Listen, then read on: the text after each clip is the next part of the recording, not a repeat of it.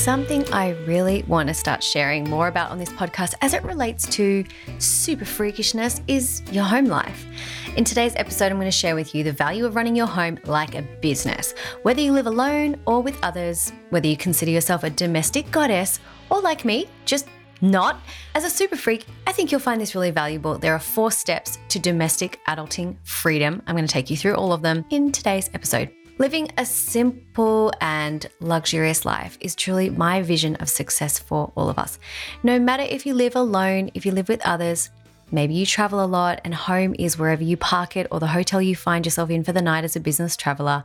Or maybe you're in a living situation which is not the ideal for you it's not the way you want it to be due to circumstances outside of your control. I believe that simplicity and luxury, as defined by you, are two of the top values of a super freak, and we each deserve to feel safe and wonderful in the homes that we frequent. What do I mean by as defined by you? It's very important. People get turned off by the word luxury sometimes. They get visions of one certain aspect of luxury, but quite simply put, luxury to each of us is something unique and different. For me personally, luxury is a range.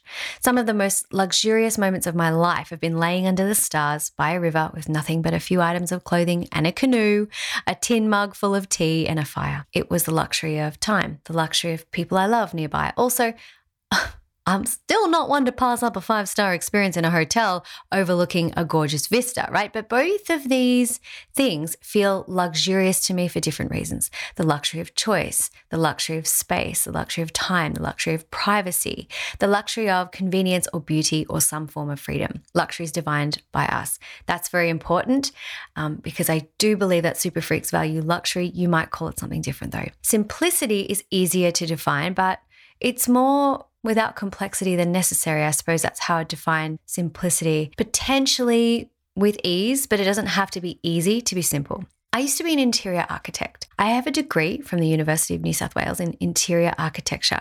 I grew up the daughter of a builder, and I have to say, I'm extremely grateful for my upbringing in that my mother was an incredible designer alongside my dad being a builder. So, space was important to us I was born into that. Our homes were always full of love and spaces to have moments and considered design. My mum told me the story of her mother just yesterday as I was talking to her about this episode. And she recalled coming home from school. She's one of seven kids. And in winter, sitting around the heater, drinking hot chocolate and my nan, bless her, thumbing through magazines, picking out and dreaming about all the things she wanted to do in her bedroom or in the lounge room or whatever the next project was. So I guess that kind of space shifting is in my blood. My mom today has such an eye for beauty and putting things together really effortlessly. So, our home and our garden have always just had this simple, luxurious feel about it. Same with all my aunties who are her sisters. I'm grateful to have inherited that from my mother, from my grandmother, from wherever else it came. And it's such a important part of the way that we all connect. In the last two years, our homes have become even more central to our daily lives, working from home, schooling from home, doing both at the same time sometimes, some of us deciding never to go back. So, this is a passion for me, you know, treating our home this way, both with my history. My, my lineage, my past vocation, also the current times, but also in knowing that in every single one of my coaching groups, the topic of making our spaces more beautiful, comfortable, flowing within our lifestyle, and an expression of our personalities comes up. So, you can expect more content like this from me. I certainly value it so much myself. I feel like it's a part of who I am and what I talk about. I just want to bring it to the podcast a little more because it's fascinating to hear the feedback that I get when I do bring this to my coaching circles. Something you may not know about me is that homemaking is totally my jam. I am not a domestic goddess at all, but sharing ways to make life work, family, and chores, and even enjoying moments in the home flow to make our spaces come alive in the way that you best like to use them. It's super healthy. It's a part of a giant wheel that makes money, business leadership, relationships, relaxation, rest, health, as you'll see today, just all in all, better rather than using our home as a dumping ground or as a place where we kind of just switch off and don't think about things or it's a transit kind of an area it can be a place where you treat as a sanctuary No matter if it's yours, you're renting, it's small, it's big, it's ugly, it's nice, it's what you want, it's not what you want, doesn't matter. You can still use it that way. You don't have to have a lot of money to do this. You don't even have to have any money to do what I'm about to say.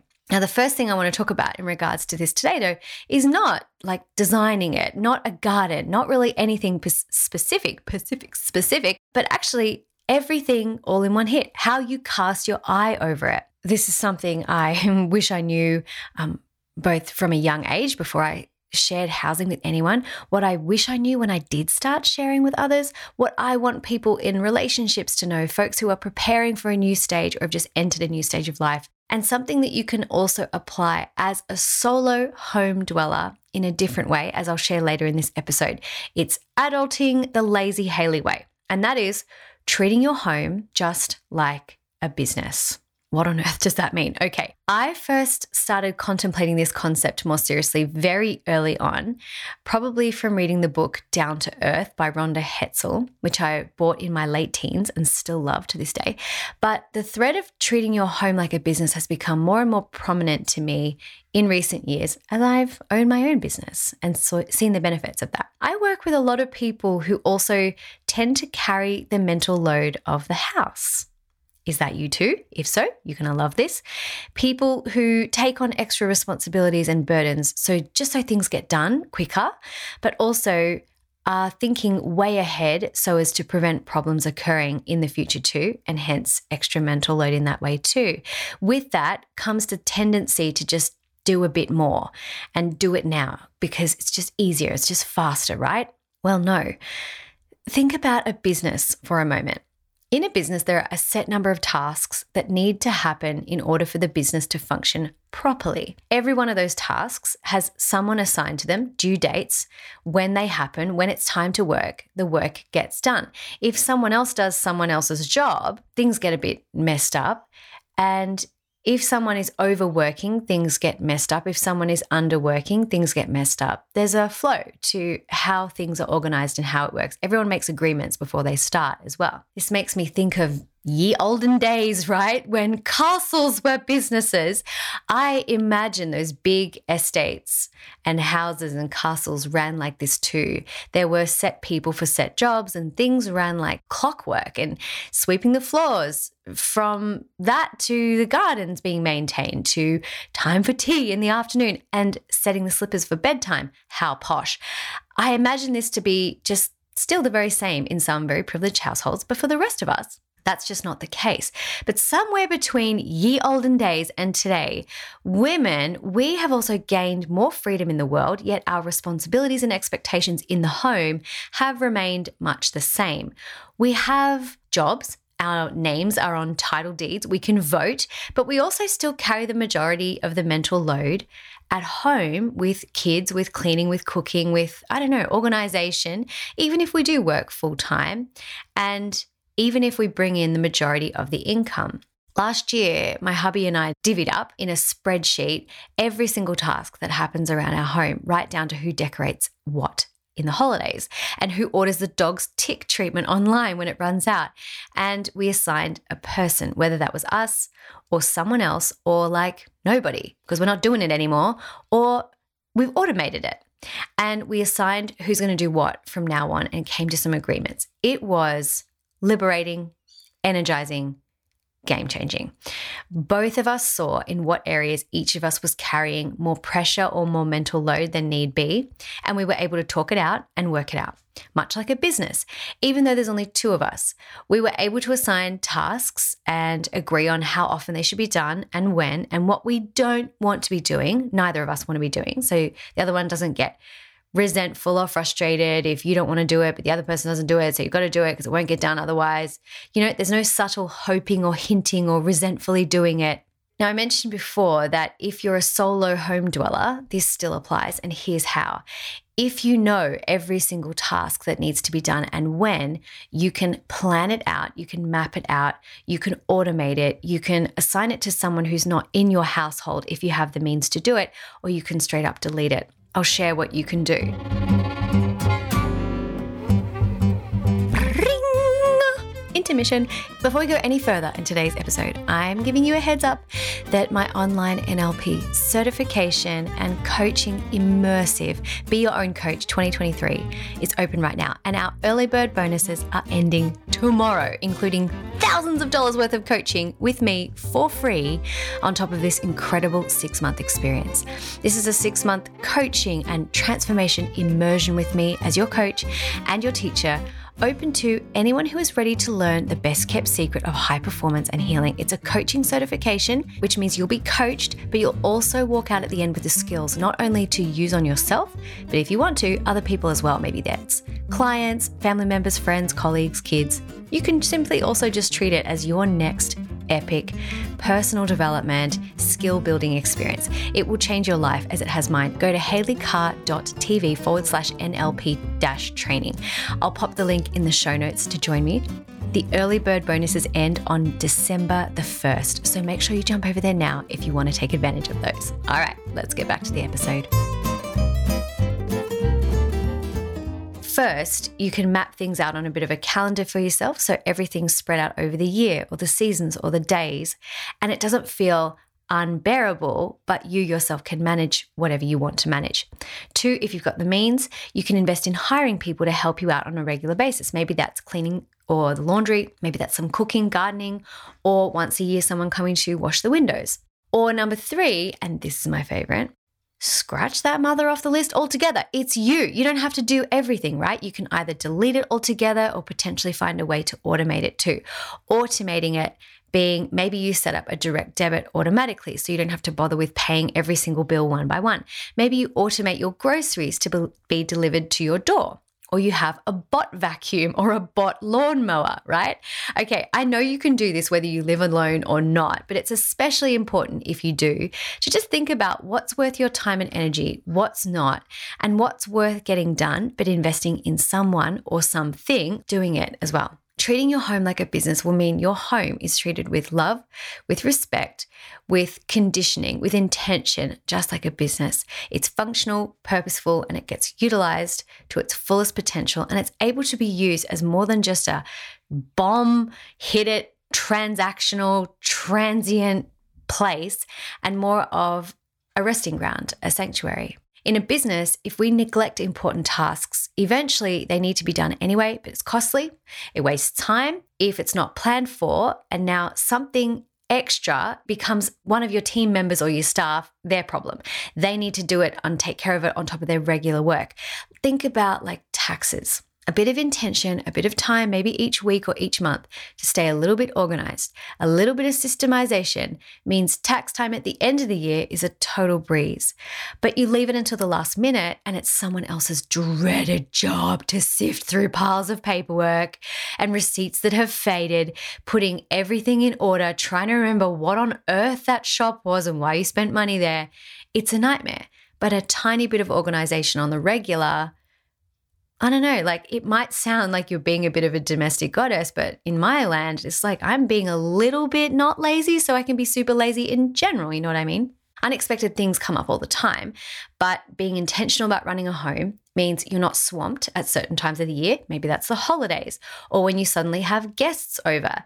And you can genuinely enjoy that mundane beauty of day to day living in a space that works for you, works for your family, works for your situation, your energy, your life stage, your values, right? It means your precious bandwidth is not like wasted on, oh my gosh, it's so dusty in here. I have to clean, I have to do something, but I don't have time because there's just little rituals that you do to stay on top of it without having to think about it. All right, so how do you do this? The first step is to know what tasks there are. Make a list. So every household is different, but there are a lot of tasks you're not, you're doing that you're not even thinking about. So I suggest making a spreadsheet. You can adjust and play with. Maybe that's an, on a Google spreadsheet or something. It won't be perfect, um, but open up a spreadsheet and make a list of the different tasks that you do. Here are some prompts to get you started, and I'll pop them in the show notes as well. Kitchen. Maybe that's meals, maybe that's shopping, maybe that's doing the dishes during the day, maybe that's doing the dishes at night, maybe that's food prep, maybe that's planning meals, holidays, um, decorating, putting things down again. Maybe it's buying gifts, wrapping gifts, sending cards. That makes me think of like kids' birthday parties. Who does the kids' birthday party stuff and present buying and things like that? Evenings. Who does the, maybe if you have children, the nighttime routine? If it is evenings, it might be washing up. I don't know. Another one is garden. If you have a garden, maybe there's weeding to be done. Maybe there's lawn mowing to be done. Maybe there's edging to be done. Maybe there's seasonal planting of um, herbs and veggies. There's cleaning, there's deep cleaning, there's spring cleaning, and there's just general tidying. Then there's washing. There might be folding the washing, hanging the washing, bringing the washing off the line, um, putting away the washing. There might be money, tax, and budget. So, who makes the money? Who manages the money? Who pays the bills? Who does the tax?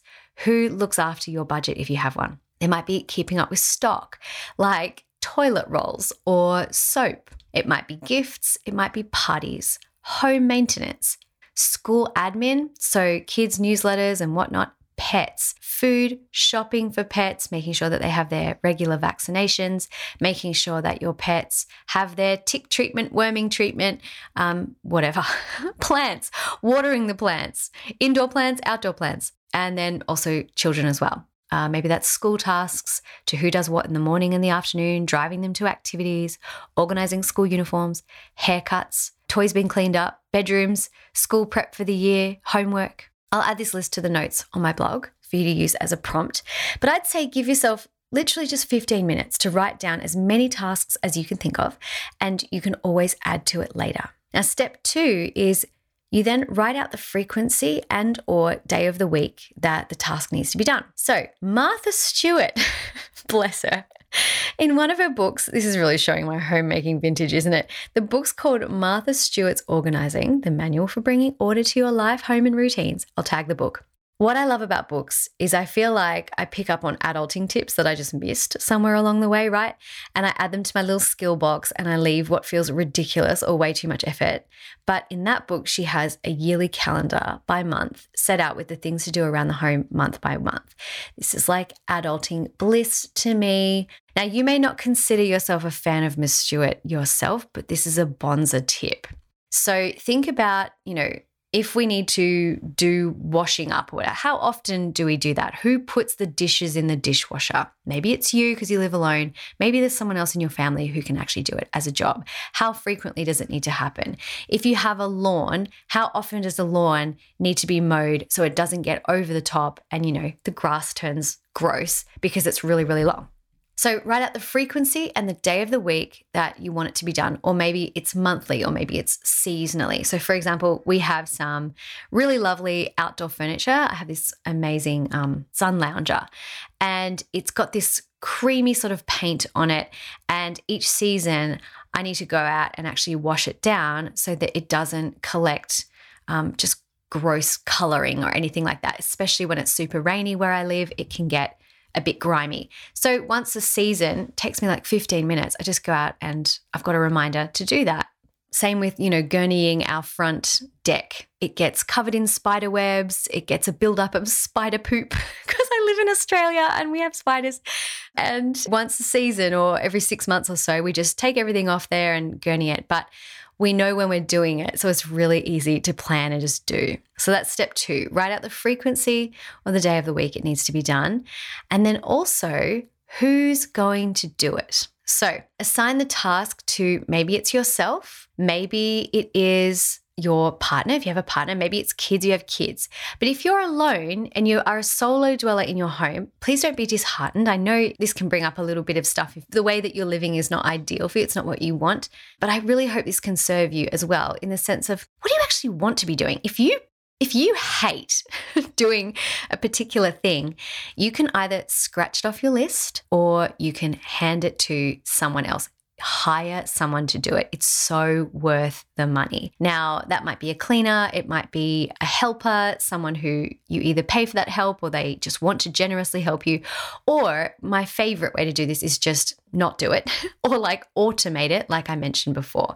So think about the ways that you can maybe invest in some automation whether that's time or a little bit of money like a like a robot vacuum cleaner or something and take things off your plate now, step three is then get your calendar out and calendar these tasks. So set either calendar tasks, maybe they're repeating tasks if it's a digital calendar, and book them in so you don't need to be reminded by anyone. The way I like to do this I like to keep as many things out of my calendar as possible, to be honest. I only have actual things in there where I have to meet another person. Um, and I have a task software that I like to put things in. So you might have heard of Asana. It just repeats every day automatically or every month or whatever, whatever date I say. Once it's in, because I'm lazy, I never have to re enter it. It just automatically repopulates and pops up on the day that I need it. Yum. So you might have heard of Asana.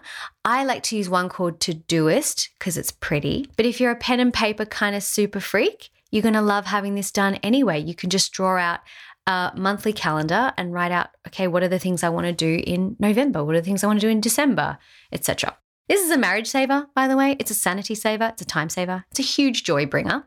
You will feel very smug about being organized and you'll have much more time to be lazy and lay in the sun reading books. Having the things that need to be done as well flowing as possible means my precious brain space and bandwidth goes to way more important things like thinking of other people or coming up with pranks that I can play on people that I love or creativity or new business ideas, time to spend in leisure and more time for pleasure. Now there's one more step. So the first one is write down the tasks. Number two is write down the frequency and assign them. So agree on who's going to do them. Maybe it's you, maybe it's someone else in your household, or maybe it is someone not in your household that you're going to pay, or maybe you're going to automate it. Step three, put them in the calendar or write out a big calendar that you can reference. Number four is review. Now, in a business, Things just don't happen in flow and consistently without regular checking in on what's working and what's not. Again, without that regular check in, things can get so far off kilter that it's no longer a case of just tweaking, but things actually breaking. So, the more often you review, the less likely things are to go off track. So, step four is to book in a regular meeting with yourself or together with your family or maybe your partner we do it weekly where you can talk about what's working, what's not, what's coming up, logistics, all that boring household management stuff, things you need to plan for, changes to your budget, etc. For example, in the last couple of months, we've had multiple hikes in our mortgage payments due to the rising interest rates. These are the kinds of things we talk about in our meeting. So, elsewhere, we talk about like other stuff that's not so boring. It's contained to a meeting. We're not talking logistics while we're like eating dinner. We're eating dinner. So, what I want you to know is the first time you do this task, writing out your jobs, assigning all the things, it might take you an hour total. But then you rarely, if ever, have to do it all over again. It's a matter of tweaking, checking in, making new agreements. If you have kids who can brush their own teeth, you can assign them other little tasks too, so you can get the whole family involved. I read an article on this in Forbes once, and the author even suggested giving older kids manager roles of the younger kids and organizing like pocket money to be assigned to the tasks getting done. I mean, I'm thinking about back to being the oldest kid and the chore empire I could have created with my brother and sister. So I really don't know how well that actually works in reality. And I don't have kids of my own. But, you know, you're smart. You can do this. You can work out what's going to work for you and your situation. So, what I want you to do as soon as you can, either today or right now, if you're listening to this podcast somewhere, open up your favorite spreadsheet software. Start writing down the tasks, use the prompts I gave you. They're on the blog post. And just set a timer for 15 minutes. Write down the tasks. And then you can add some more columns that say frequency and who's going to do it, or day of the week, and then who's going to do it and then book in some time in your calendar to have maybe a weekly review of what's working, what's not, what's coming up, you know, like who's got to pick up what and what things you've got to do this week and all that boring admin stuff that you don't really want to talk about when you're just trying to hang out at home. So I hope this has been insightful, helpful, and encouraging today. We all deserve to have harmony in our homes. And like I said before, it's a huge contributor to creativity, leadership, resilience, rest and being a super freak. So, while it is an overarching view of how you can start to think about your home, you'll start to see that you have more time. You have less bandwidth taken up by trying to remember tasks and things that you need to tell someone else about or organize because you just set them as a reminder to talk about or deal with inside of your meeting. You'll have more energy for fun and pleasure and laying on your back reading books. You can thank me later. So, go on, get started book out some time in your calendar to do it. I'll see you in the next episode. See you soon. Bye.